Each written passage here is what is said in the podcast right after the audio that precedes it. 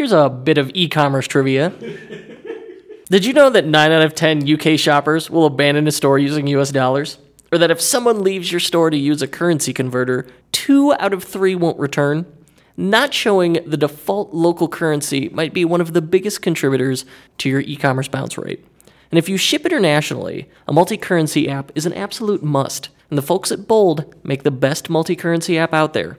Here's why it auto detects where your customers are shopping from and shows them their correct currency. So you don't lose them in the first second that they load the site. And of course, it also syncs real time with currency databases too, so it's always up to date.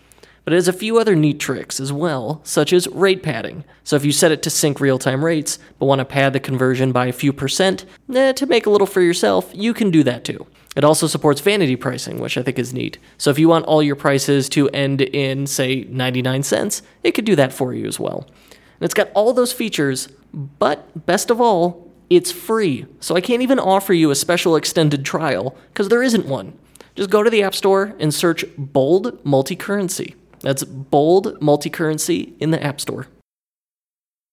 What's the number one customer support request you get? I bet it's, hey, where's my order? My friends at Venntov, makers of SEO Meta Manager, have a solution for this.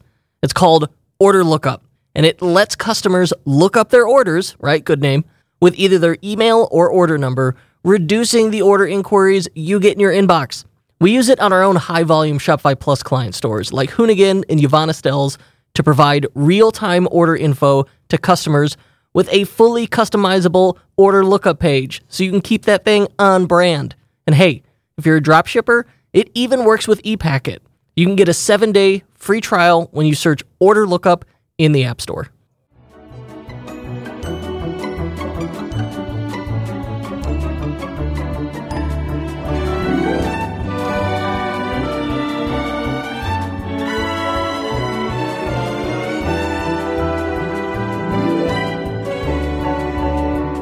How much did you spend? It's like, uh, it's two iPhones. It's two iPhones and a Chinese GoPro knockoff. It's whatever we spent on the iPhones, and we also got an iPhone out of it. yes, and what's funny is I have a nice DSLR. I just don't go through the effort of setting that up. No. Yeah, I'm like, eh. Leave that for my wife can use that.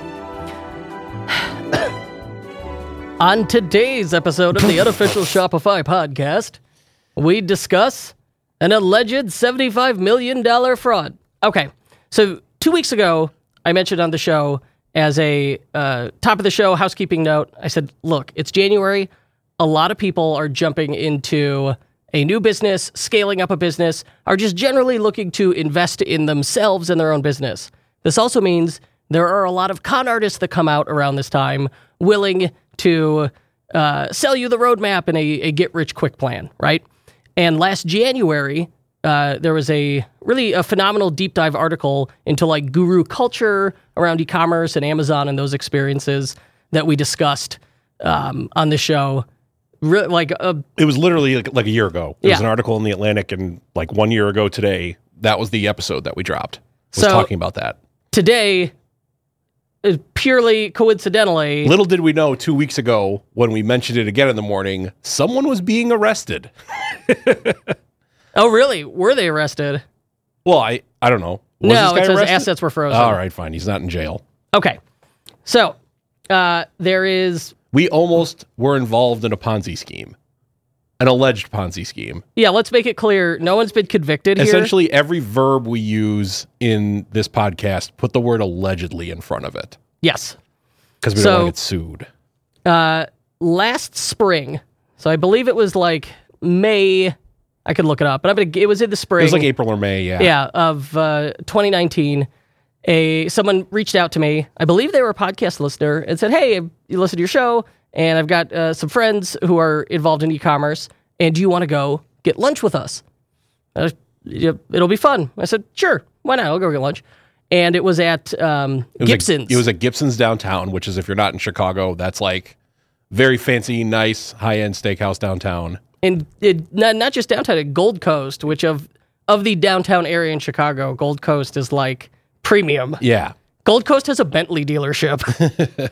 the the folks I met with uh, were Ken and Carrie Courtright, who are from their company is Today's Growth Consultants, and at the time they were known for running uh, the Income Store. Which I gotta say, calling your business the Income Store is the biggest fucking con job name I've ever heard in my life. Well, so the income Get Rich Quick Inc. Yeah. So the the Income Store is an odd was a investment vehicle. You as a, an Income Store client invested $100,000 minimum. I think was what they said.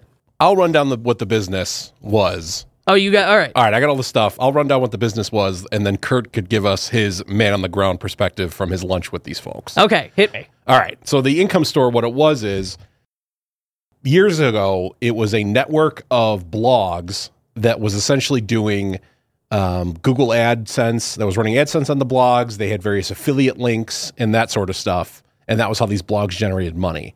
And what you would do is you would give Kent and Carrie Courtright or the income store $100,000 and they would buy a blog for you. And then they would manage the blog and do all the work. And then they would keep half the revenue as like a management fee. And then they would send the other half of the revenue to you. And through this, you would just generate passive income that would wildly outperform the $100,000 you gave them. And as part of this, they had guarantees and they personally guaranteed that you would get 15% return annually on your investment. This is the first red flag. This is the first red flag. Guaranteed returns. If anyone promises you guaranteed returns, they are taking your money. They're Bernie Madoff. That is a scheme. Do not listen. Yeah. So, number one, remind yourself all investments carry inherent risk. So, anyone who makes a guarantee on an investment, unless it's like a savings account doing 1%, Unless it's literally T bills that is like U.S. Treasury bonds, and even those are not guaranteed because the government of the United States could collapse. Like those aren't guaranteed. So they promised you fifteen percent a year, and they would literally would send you that's fifteen thousand dollars a year. They would send you a check for twelve fifty every month, and obviously, if the site performed higher than twelve fifty every month, you would get a check for higher than that. And uh, according to their claims, you actually were the owner of that website. So if you wanted to cancel the deal or do whatever at any time, you could keep your website and walk away from their management. So obviously, these sites, and I looked at some of them, they were really shady. They were like weird review sites, weird like health focused sites. I'm guessing they used a lot of black hat, gray hat SEO stuff to boost them up in the Google search rankings. well, I not necessarily. So, a that's pure speculation. That's pure spe- speculation. we do but- know they we know they hired a team of copywriters to create content. So that's what they're doing. Yes, and they hired copywriters, obviously paying bargain basement internet copywriter needs a job prices. And so think about let's think about this step that has happened. You have just given them a hundred thousand dollars, and all they are required to do is write you a check for twelve hundred bucks every month. Okay. So where did the uh, where does the other ninety eight thousand dollars go? that money was used uh, ostensibly to purchase the website yeah, that you have invested in. Which you would hope. So if you're purchasing, let's talk about this. If you're purchasing a website for $100,000, you would probably expect that website to generate, say, $30,000 annually. Like that's like, it's conservative. it's conservative. I mean, this, this site is producing probably between thirty to $50,000 or, and then they declared that they were such gurus at SEO and monetization that, well, don't worry that the website we bought doesn't generate that much money now. We're so good at management, we're going to supercharge this site's revenue and it's going to be worth well over $100,000 when we're done with it. And they had like a, a history of managing internet or growing internet businesses prior to this, prior to the income store. Uh, I don't know what they did before this. I know they declared bankruptcy in 1999. So, I think a lot of people did though. not in 1999. Things were going good then. oh, Uh, so that's what they pretty much were doing. Here's a letter that they sent in 2017 to their investors. Uh, to start, as many of you know, from 2012 to 2016, we battled Google algorithms and were in a constant dance of two steps forward, one step back. And in addition, as many have received, if we failed on a site, we'd always replace it with another. In 2016, we made a hard charge at Facebook driven assets as they were providing us traffic and revenue, the likes of which have never been seen before.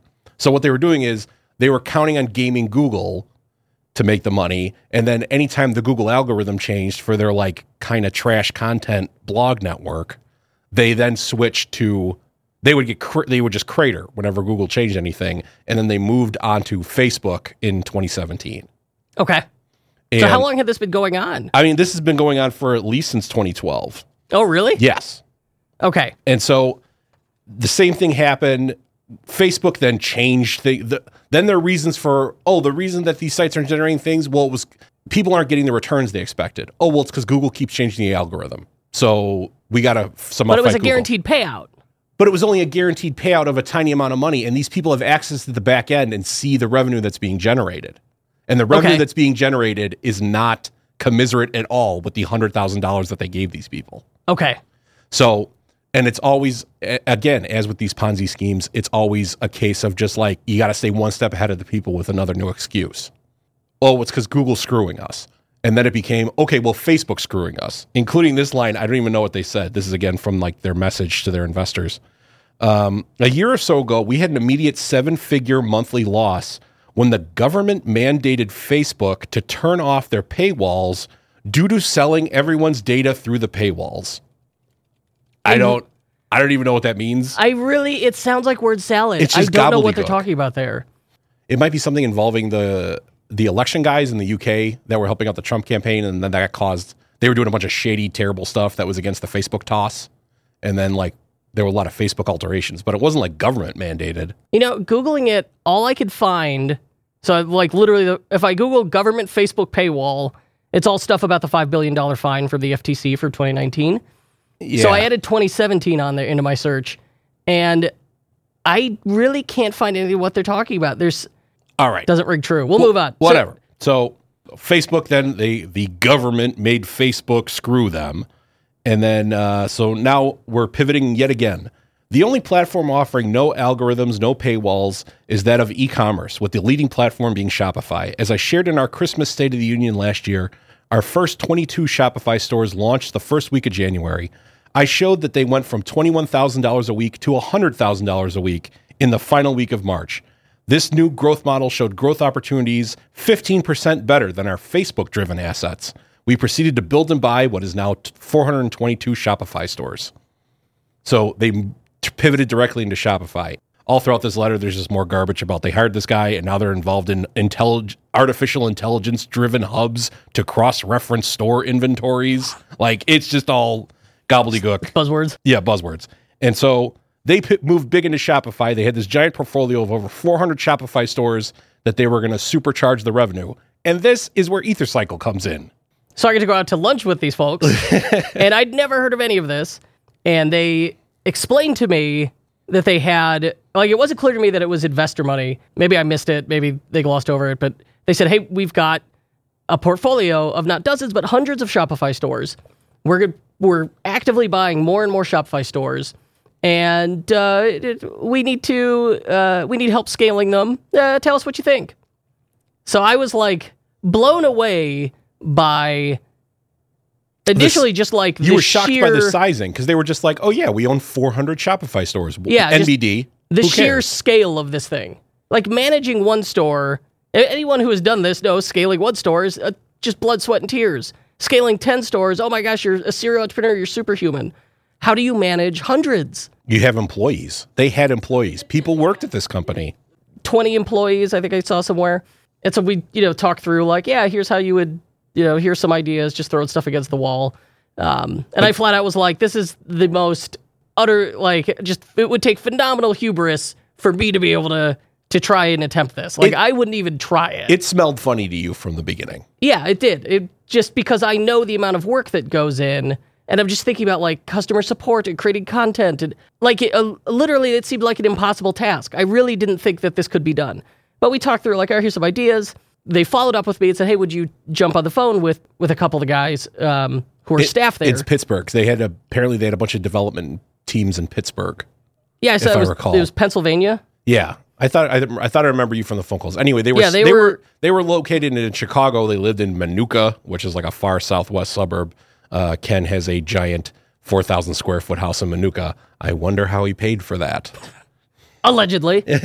well, actually, so we know in uh, these articles and the SEC filing, uh, he had a, a $2,800 a month mortgage and the company was paying the mortgage, but the company wasn't just paying the monthly payment on the mortgage, it was paying 3000 a week on a $2,800 a month mortgage. So that one really speaks to this was not ever meant to be a legit effort. All right, but that's forward ahead. That's after they get busted. All we're right. still in the period where we're s- smelling these guys out. Yeah. So then I, uh, I, I got a call with their guys.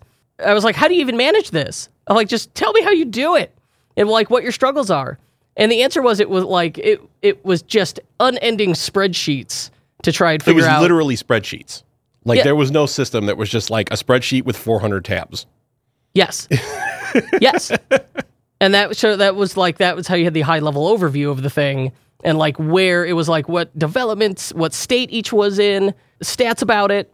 It didn't seem terribly useful, and I, I, I basically said I was like, wow, this is you've got your work cut out for you. Have a good day. And then I never, we never communicated again after that. Well, and I think I think the workers there probably thought they were working at, you know, it's a big I mean, I guess you could conceive of like a giant company that's a venture capital company with like millions of dollars coming in, which is what this was, buying that many stores and they're like, "Okay, I can see this." Like they just have a ton of stores and they're all just going to put all the money in one big pot. So like if you're in the beast, I guess you can kind of see how it might be working. So after that, that was over the summer. But wait, so we kind of knew a guy that worked there. One of my old coworkers worked there, yeah. and you called him up and asked him point blank. You said, "Is he was thi- the one of the that I, I talked to. yeah?" And so and I flat out it was a guy I knew. I used to work with him. He's a good guy. He's leg- a legit person. And you straight up asked him. At this point, I I asked him semi jokingly. I said, "Hey, on a scale of uh, legit to scam, where does this fall?" And he goes, eh, "Probably more toward legit." It was, And I don't know if he was like joking around with me or he himself was not hundred percent confident. yeah, he couldn't say this is a legitimate business. He was probably not a scam. Yeah, that was how he phrased it. Was probably not a scam.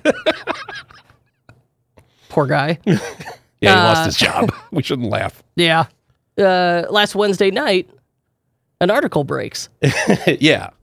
That gets I forget I even forget how I saw it. I think like someone else I knew tweeted it out and it was because it was like, look at this random ass Ponzi scheme from Minooka. Whoever heard of them? And I immediately texted the link to Kurt and was like, Isn't this that guy you had lunch with? Yeah. And he was like, Yes. All right, read us a quote from the the Sun Times article All right. about what happened on and when did this happen? January first. uh well the SEC actually busted him and shut the company down in December. December thirtieth. but the Is what this says. the all this stuff didn't really break. So, and I mean, the other thing is, uh, let's just talk about how deep this goes. This is a real company with a real website. It, they're on the Inc. 500 list of like these like fastest growing companies. You could find plenty of articles Plenty of art- them, articles about them. Yeah, and I and I kind of want to be like, hey, If you're an entrepreneur on fire fan, that podcast with John Lee Dumas, Yeah. you have heard this man Kenneth Courtright on that show. Yeah. that episode has since been deleted. I don't blame him. I'd do the same thing. and I'm like, what kind of due diligence is Inc. doing? Like, do they really have that much revenue? Like, who even knows? Well, like those those Inc. and Fortune 500 lists, the way they work, it's like you can either send them your your tax filings or you can have a CPA like send them your financial info and it has to be notarized. So they like you have to really go out of your way to lie to them when you apply. Well, if if this company was employing a CPA, I would say that that CPA is allegedly not on the up and up. allegedly. All right, so give me give me the quote from this Sun Times article. Oh, I don't know. Uh, a federal judge has frozen the assets of an Illinois man and the company he ran under the name The Income Store after the Securities and Exchange Commission accused him of a Ponzi-like scheme that raised $75 million. Not only has the business run by Kenneth D. Courtright III of Minooka allegedly become, quote, unstable, the SEC said money for the business was used to overpay on his mortgage and make private school tuition payments. And so the SEC moved to to freeze the assets of Courtright and the business last month in December out of fear that the alleged scheme would continue until the business collapses. So they've got a 22 page complaint about it. Um, The reality is that the business model has not been successful, said according to the SEC lawyer. It's not in satisfactory financial condition. It's unable to perform its duties. It's crumbling under its debt obligation. So here we go. Uh, Courtright and his business raised at least $75 million from more than 500 investors since January of 2017. And I mean, 2017 is only a more recent tranche because we saw in the earlier in the earlier messages he's sending out that he'd been doing it since 2012. Uh, they did so by striking deals in which the business offered a minimum guaranteed rate of return on revenue generated by websites the business built or acquired for the investors. However, the websites wound up generating just $9 million in advertising and sales between tw- 2017 and 2019. In the same time, Courtright's business paid $30 million to its investors. Ugh. In what the SEC described as classic Ponzi fashion, the business funded the gap between revenues and investor payouts by striking more deals with investors. So I mean, so here's what happened: they bought these underperforming websites. They owe everyone their twelve hundred dollar ch- Their everyone their twelve payment. their twelve hundred dollar a month check. And notice you gave them half a million dollars, you're getting five twelve hundred dollar a month checks, and they need to get, find that money somewhere because the websites aren't making the money. So they just bring in new investors to pay out the old investors. But the but think about this though. So they owe you 15 grand a year. Say they think about, all right, we got to pay them for two years. That's 30 grand. Where did the other 70 grand go? Well, according to this, it was it was used on tuition and mortgage payments. Yeah, it went into Ken, allegedly went into Kenneth Courtright's pocket and his wife too, because Yeah. his wife was an employee of the business. Yes. She was also a member of the Grundy County Board, which is my favorite Illinois county name. Yeah, I feel like uh, Grundy. If you're a Married with Children fan, like there'd be there are a lot of Chicago jokes in there. There's I'm sure there's Grundy County jokes buried in that show. But yeah, so she's like uh, this, and here's one of my favorite things: the canary went off in the coal mine in the fall of 2019 when they started to stiff all their vendors. They outsourced a lot of their content generation and their work to independent contractors, of whom we were potentially going to be one of them, but we decided they were too shady. And we demand payment up front, which obviously any Ponzi scheme is not going to want to do because they run can't run out on you later. But uh, so they started stiffing their vendors. Uh, here's uh, something from earlier in December, just a month ago. I'm a contractor for the in- income store, and they stopped paying us four weeks ago. We are owed tens of thousands of dollars. We've asked for our pay, and we've been met with awful attitudes from the executives and the owners. Carrie Courtright was particularly nasty. She threatened to sue one of us for slander and stalking. A real nice lady. Where'd you find that? That was uh, posted on a forum where people were discussing this. People who had investors who had been burned by Ooh. these guys were talking on a forum. And then I found a GoFundMe also started by people who used to work for them. And I'm assuming that's where the slander came from because they talk a bunch of shit about the income store on the GoFundMe. And they're talking about Carrie Courtright again. But she ends cor- all correspondence I have seen with, quote, blessings. So at least we know she's a good Christian. Maybe God will step in and make payroll for her. Oh God. So there's an elected member of Grundy County who is also involved in this sham. But yeah, so they took the money out of uh, the business. Uh, since 20, January 2017, the business allegedly moved more than $1.5 million directly into the Courtright's personal bank accounts. And then he took he took out 12 grand a month to pay his $3,000 mortgage. Well, you don't want to get you know, that mortgage interest is very expensive. Well, I mean, yeah. You, you- here's a little tip, folks.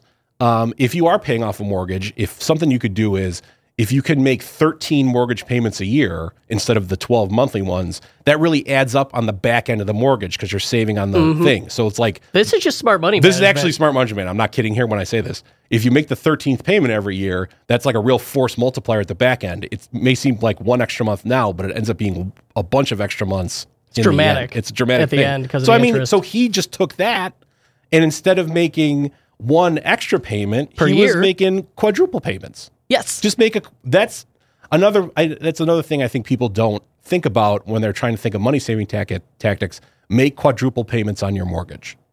You want to pay four times as much your mortgage every month. Also, they allegedly paid more than $12,000 in 2018 and $24,000 in 2019 to a private secondary school attended by members of their family. So they're paying school tuitions too. So, anyway, there was a dude, he was in Chicago, he was running a giant Ponzi scheme, allegedly, and uh, we had lunch with him.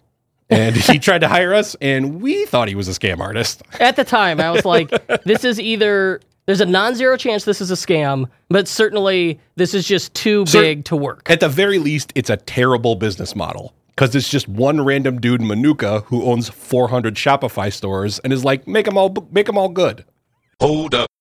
What do sophisticated direct to consumer brands like ColourPop, Huckberry, and Casemate all have in common? They rely on Klaviyo, the growth marketing platform chosen by the brands you love. With a dedicated team of experts and a platform that consumes more data than any other on the market, Klaviyo helps you own the customer experience and grow higher value relationships.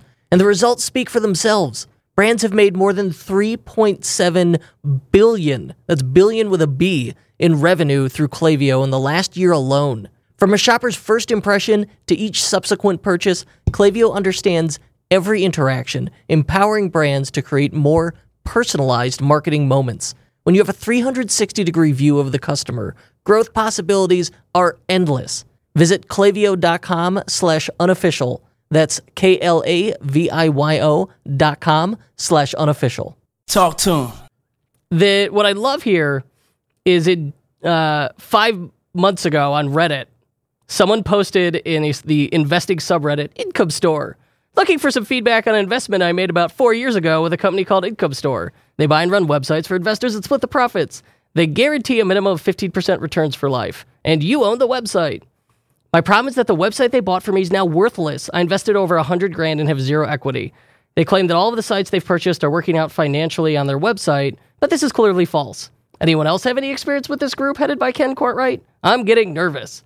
Ponzi scheme? Question mark? And first comment is exactly what you said. Anytime you see the words guaranteed returns, that should have automatically flagged it as a scam. That yes, this sounds like a fraud. Absolutely sketchy. You invested 100k in this? Sounds like a like it just keeps going like that, and then the guy gets defensive. Update: Lots of naysayers out there, which is what I expect from those who don't have any experience or knowledge with this investment. So, sir, you already told us you invested a hundred grand and have zero dollars. Like what? But I understand where that would be disturbing, and you would get defensive. Um, so, and I think one of the thing, another thing that might have triggered it is last December, uh, by November, October, November, they of 2019, they started stiffing their contractors, and then in on December 13th, just a month ago, they stopped paying out the guaranteed payments. So clearly, the scheme had slowed down by that point that they didn't even have the guaranteed payment money. And if I wanted to make a guess, I would guess that that's the that was the final trigger that someone dropped a dime on them.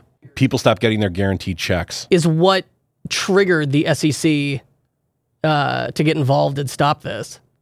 Because it did. I mean, it managed. They ran this for years. This was not like I mean, it's going for a flash of the pan thing. I mean, according to their own declarations, this this has gone for seven years. Hmm. And I think we were debating whether or not it's like, oh, did this start is at the start was this legitimate? And then you couldn't make the payment and so all right well we'll just move some money and then th- the wheels fall off at that point where it's like it started off as i just have a big vision and i could do this and how could we lose? I'm so confident and then the wheels fall off and then they're just trying to keep it going until we can figure it out kind of thing correct me if I'm wrong, but this it feels not that far from sort of the venture capital business plan of we're going to drop in a bunch of dough, we're going to lose a bunch of money the first few years, but then we're going to get huge and we're going to make money, and later rounds of investments will pay off some of the will buy out and pay off some of the earlier investors. I mean, does that not happen in venture capital? you know you described it but venture capital there is no guarantee There is no guarantee, and they're not literally and they're not like literally defrauding people they're not literally taking the money out for like their fun stuff. Yeah. If I'm if I've got a VC backed company and I buy a Rolls Royce with that money or I pay for my mortgage, the VCs will not be pleased with me. the SEC will not be pleased with me. Like I, it would not be good. Isn't that kind of what the Airbnb, the not Airbnb, the who, what was the offices? We work the WeWork. Isn't that what the WeWork guy did? supposedly everything he did was unethical but not illegal. Isn't that what I the, would phrase his actions as not yet illegal. what? uh, What about the Nissan guy? Didn't the Nissan guy? Oh, Carl Gosen? Yeah, didn't he pay off like he has like three houses that Nissan was paying for? Okay, he didn't have any houses. Those were Nissan's houses. Those were investments for Nissan that he made. He just lived in them. So And Nissan looked the other way because he was successful. I mean, I'm kind of a side eye guy at private capital, venture capital, private equity type stuff to begin with. So in my mind, Kenneth Courtright is a bad, shitty dude, but he's only like two steps more shitty than a lot of other dudes. Well, this is by the end, it's just outright fraud. it is outright fraud by the end. The question is, when it started, did they was was this a legitimate effort, or did it always? Did he really think that he could like he could take someone's money? Let's be honest. Let's think about the steps here. I take your money for a thousand, a hundred thousand. I take a hundred thousand dollars of your money.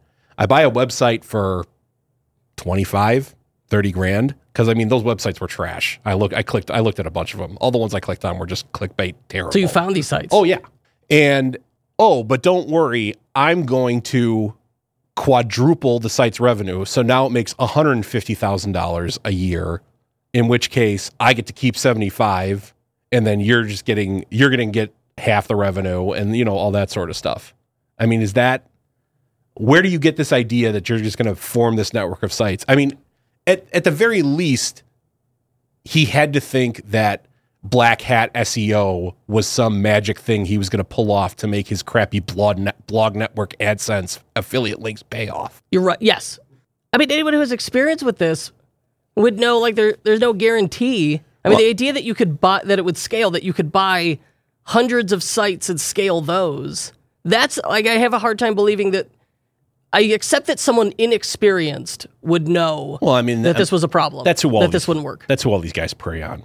I, people yes. that were I think the people who invested, I really don't blame them. I don't see that they they really could have thought that this would be that this would be plausible or sustainable. And certainly at the end, you know, when they the company is making quadruple payments on his mortgage I mean, and he's paying he's straight up pulling money out of this company. And, and I mean, is, the company's paying for private school for their kids. I mean, and the fact that But that tells you like okay, it's not at this point it's not legit. But was it always that? But even in the beginning, even in the beginning, there's no way that they took your hundred thousand dollars and then invested that hundred thousand dollars.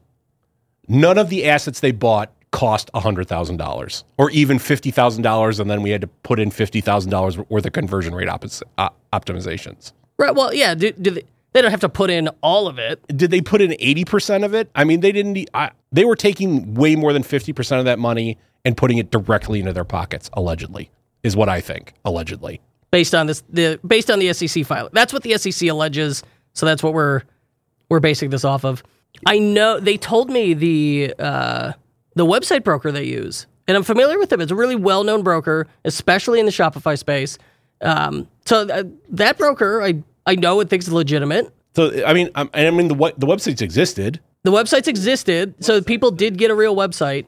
The staff, uh, you know, we knew one of the guys, and I talked to two of them. They, I think they were they were making a best effort. The I just we just don't know. Did this was this legitimate at the start, and then got strange? I mean, I, I guess if it was a con job from the beginning, Like, why would you even hire staff? I wouldn't build. Yeah, you wouldn't build out that much staff.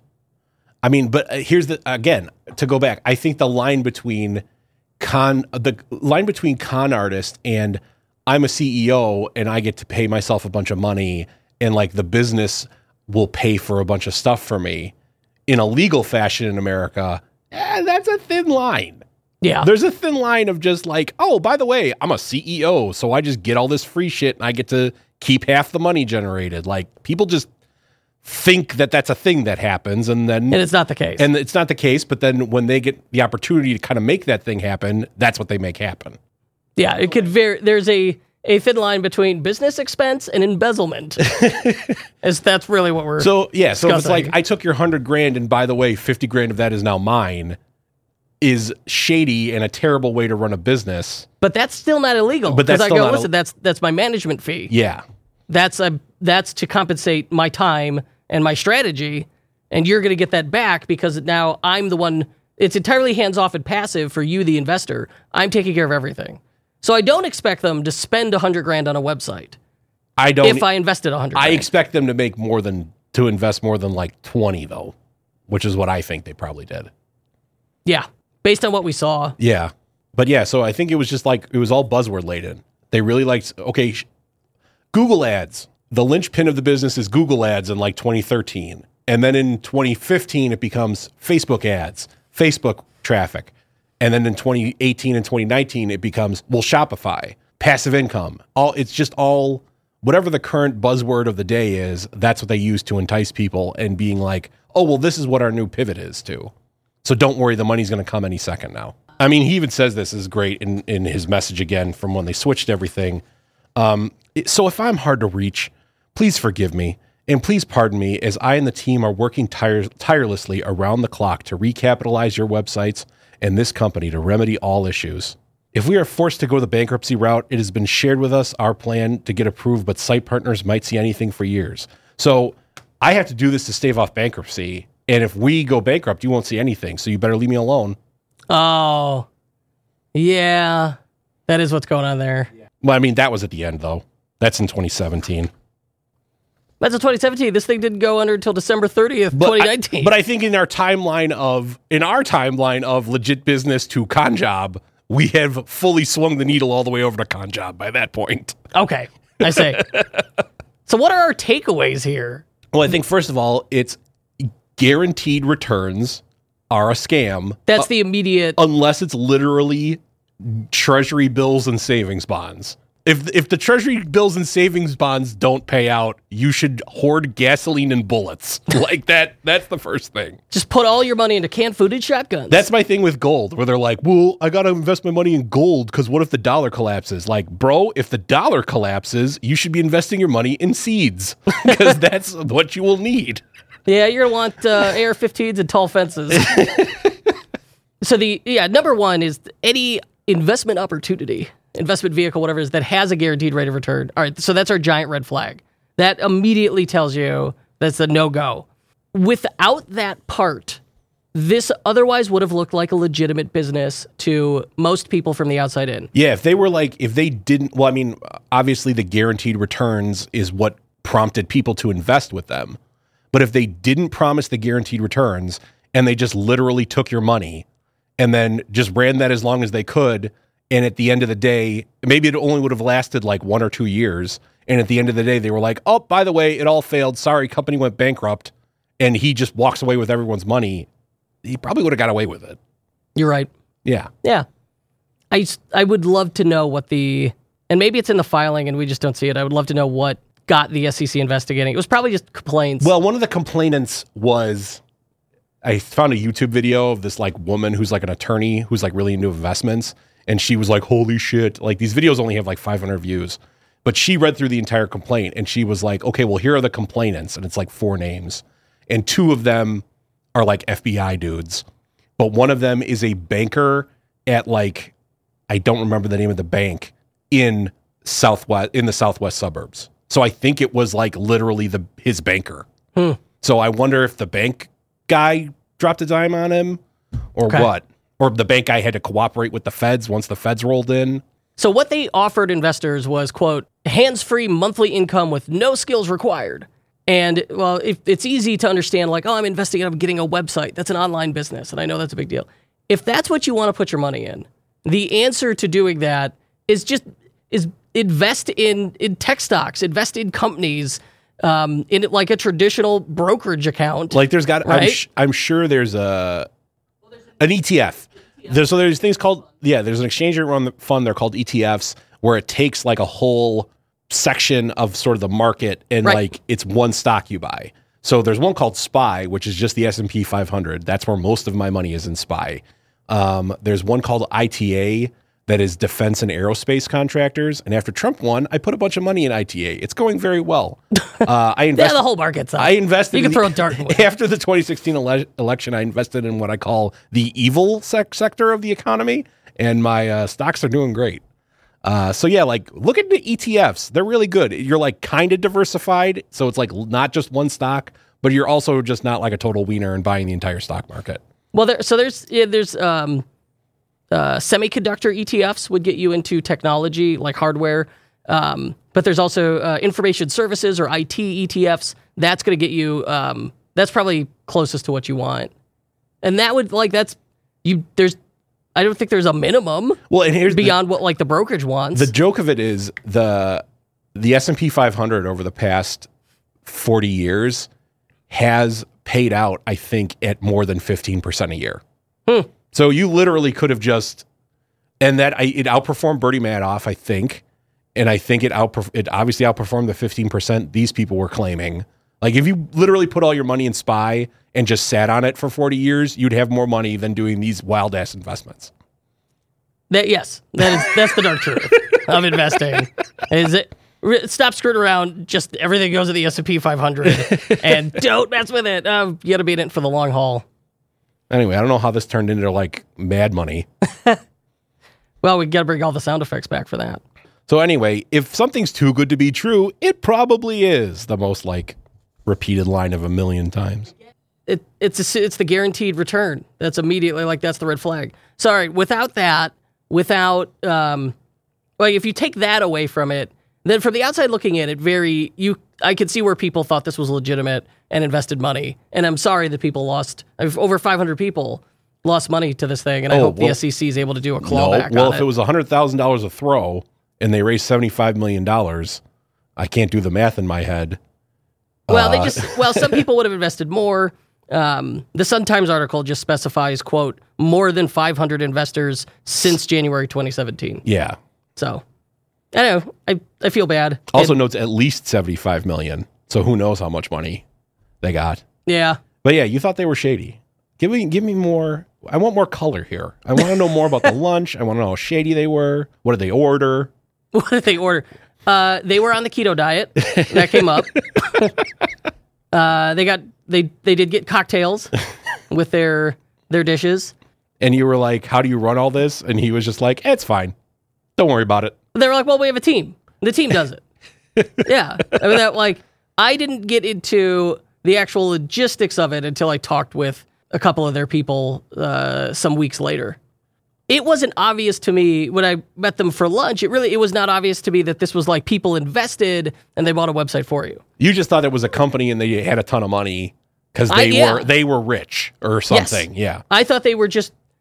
Uh, my impression, and I don't know how accurate it was. My impression was this guy uh, had experience in digital marketing, and he was going to buy and scale a whole bunch of stores and sell those stores. And this really like was his own investment. And like maybe he had uh, a few angel investors or whatever. I did not realize the scale of the investments that were occurring here. And at that time, I mean, if you Googled him, you'd find pl- like tons of content and articles and interviews that would lead you to believe that yeah, this guy's legit knows what he's talking about. Well, and it just goes to show the whole thing of like pretend like you belong. Like this guy was just like, I'm a big time businessman. I do a lot of investments. I definitely know what I'm talking about and how to run a business. And like things are going great for me. And And, everyone believed him. Yeah, they, well, you know, they talked about their they were well dressed and uh, they uh, they talked about oh yeah, we live in this big property and uh, uh, that's like south of here. Yeah. and they you mentioned like a condo in Gold Coast and you know going to after parties at events. So I, I accepted I accepted that they were successful. And I accepted that they they were legitimate and successful to that point, but I just I did not believe in what they were pitching then. But I didn't think it was like outright fraud until later, where I I thought, okay, well, there's a there is a chance that this thing's a scam, and then it, you know, I walked away from it. And then sh- months later, I get a text from you. It goes, "Hey, isn't this these guys you had lunch with?" The SEC says that they allege a seventy-five million dollar Ponzi scheme. I was like, "Oh my god, it was a scam!" We got good noses. yeah, Well, I mean, you came back from the lunch and you were like, those people were weird. And, Yes. and like you described the whole thing to me and I was like, this is not, this is not a, a right thing. It just, it was too, it was too ramshackle. yes, That's the, I mean, if you're running 400 Shopify stores, you are a true fucking business that's like, you have offices in an office park with like an entire, with floors worth of people and like different levels of people and people have focused on specific sites that like they're the head of and all the, like, there, Well, yeah, knowing, you know, like, or we'll use uh, Auto Anything example. Drew Sanocki was on the show and he talked about direct mail marketing, but he is the CEO of Auto Anything. That's one website, right? One website that's been around a while that sells a bunch of stuff. They employ what, dozens of people, and it's a big office, Yeah. right? For one website, yeah. you're going to run 400, 800 websites with 20 people, and they're all completely disparate. I mean, if you if you told me that Not they- happening. if you told me they had five thousand employees, I would be like, okay, maybe they could pull it off. That's just ten employees a store. I mean, that's not crazy. Yeah, that Plus you could do whatever that. the HR was and all the other stuff Right. to actually run the business. I mean, they would they'd need at least five thousand employees. So the fact that they had fifty, well, the other things that, you know, they a- like I initially I was asking them about strategy and what are you doing, and it got a little combative with Carrie. And I was like, all right, uh, and uh, we moved away from that. And then the only piece of marketing advice that they gave me because I was like, you're doing. I said you're doing this big thing. You should be giving me advice. This is like this huge thing you're doing. What? And he goes, oh, I'll, I'll tell you the thing we're really hot on right now micro influencers. And that was it. That was the sole. you know, maybe he wanted to his cards close to his chest. I don't know. But the sole piece of marketing advice they gave me was you got to use micro influencers. They got to be, they got to be 4,000 to 9,000. That's followers on Instagram. That's the sweet spot. Oh, and that's totally that was the next pivot. That's the next pivot because I mean, we see Instagram blowing up and how important Instagram is to various stores. The next pivot he would declare to people is, well, we're going in hard on Instagram now. Could be. Also, micro influencers, they generate nothing for you, right? Because Julie's tried micro influencers. that was a point in his favor because it spoke to experience with influencers where you know the 100,000 person influencer is the one who's probably not legitimate the 8,000 person influencer they probably have a legitimate following so that I was that was a point in his favor it was just odd that like that was the sole it's like you're managing hundreds of stores and that's your only advice I don't know. As the as the as Ethercycle's resident skeptic, these people stunk to high heaven the moment you got back. I did get, yeah, I got back and was like, you won't believe this. I was like, they got hundreds of Shopify stores. You're like, what? yep. It's like all selling different things. And they don't care about any of them. Yeah, it wasn't like I had one store, like one supplier and one store, and I like divided up niches, or like they were for different countries or languages. Yeah, they're all lit- every one of them completely different. Yeah, I remember seeing that spreadsheet. You sent me a link to that spreadsheet. It was a fucking disaster. It was No, terri- it was terrifying. So that's that. Don't get scammed, please. Yes, please. Don't. No one will guarantee. Anyone who guarantees you returns is a scammer. Anyone who's pitching you something where you won't have to do any work and it's too good to be true is a scammer. Don't fall into those traps. Yeah, that that's the takeaway. Huh, man, I'm I'm drained just even like thinking about it. I love it. Ugh. I was All right, telling. well- ev- I was telling everyone last three days. I was like, I had lunch with this dude, even though I didn't. I stole your valor. That's fine. I'll back you up. If someone's like, uh, Paul said he had, a, yep, that was him. That's it. That's all I got. Uh, yeah, please don't get scammed. Uh, join us in the Facebook group. We'll do uh, the next episode. I think we'll do a Q and A, and I got I'll post in the Facebook group with uh, a call for your questions. So let us know what you want to hear next time. All right. This is like my very own episode of American Greed, CNBC. CNBC. American Greed. Big news from our friends at Out of the Sandbox this month. Their newest theme just launched. It's called Flex. and it's for those of us who loved all the bells and whistles in Turbo, but thought, I need more of this. That's where Flex is a game changer for you. It can be configured in an endless number of ways thanks to more layout and section options than ever, more granular control of settings, and easy addition of custom CSS through the theme editor. It's perfect for development agencies like ourselves, as well as e commerce entrepreneurs like you looking to create a unique online store experience for your customers. Now, here's the coolest part. Flex has a new Demo Shop Import feature that allows you to fast track your shop setup based on any of 12 demo shops. You get all of the theme settings, layouts, content, and sections used in that demo shop of your choice applied automatically to your store. You can check Flex out right now at outofthesandbox.com. And if you like it, take 20% off the purchase price when you use code podcast20 at checkout. That's outofthesandbox.com and code podcast20. The unofficial Shopify podcast is distributed by EtherCycle LLC. We'll be back next week with more value bombs for Shopify store owners. If you're looking for more high quality and actionable advice on learning the business of e commerce, join thousands of other Shopify store owners on our totally free newsletter at e-commerce bootcamp. That's e-commerce-bootcamp.com.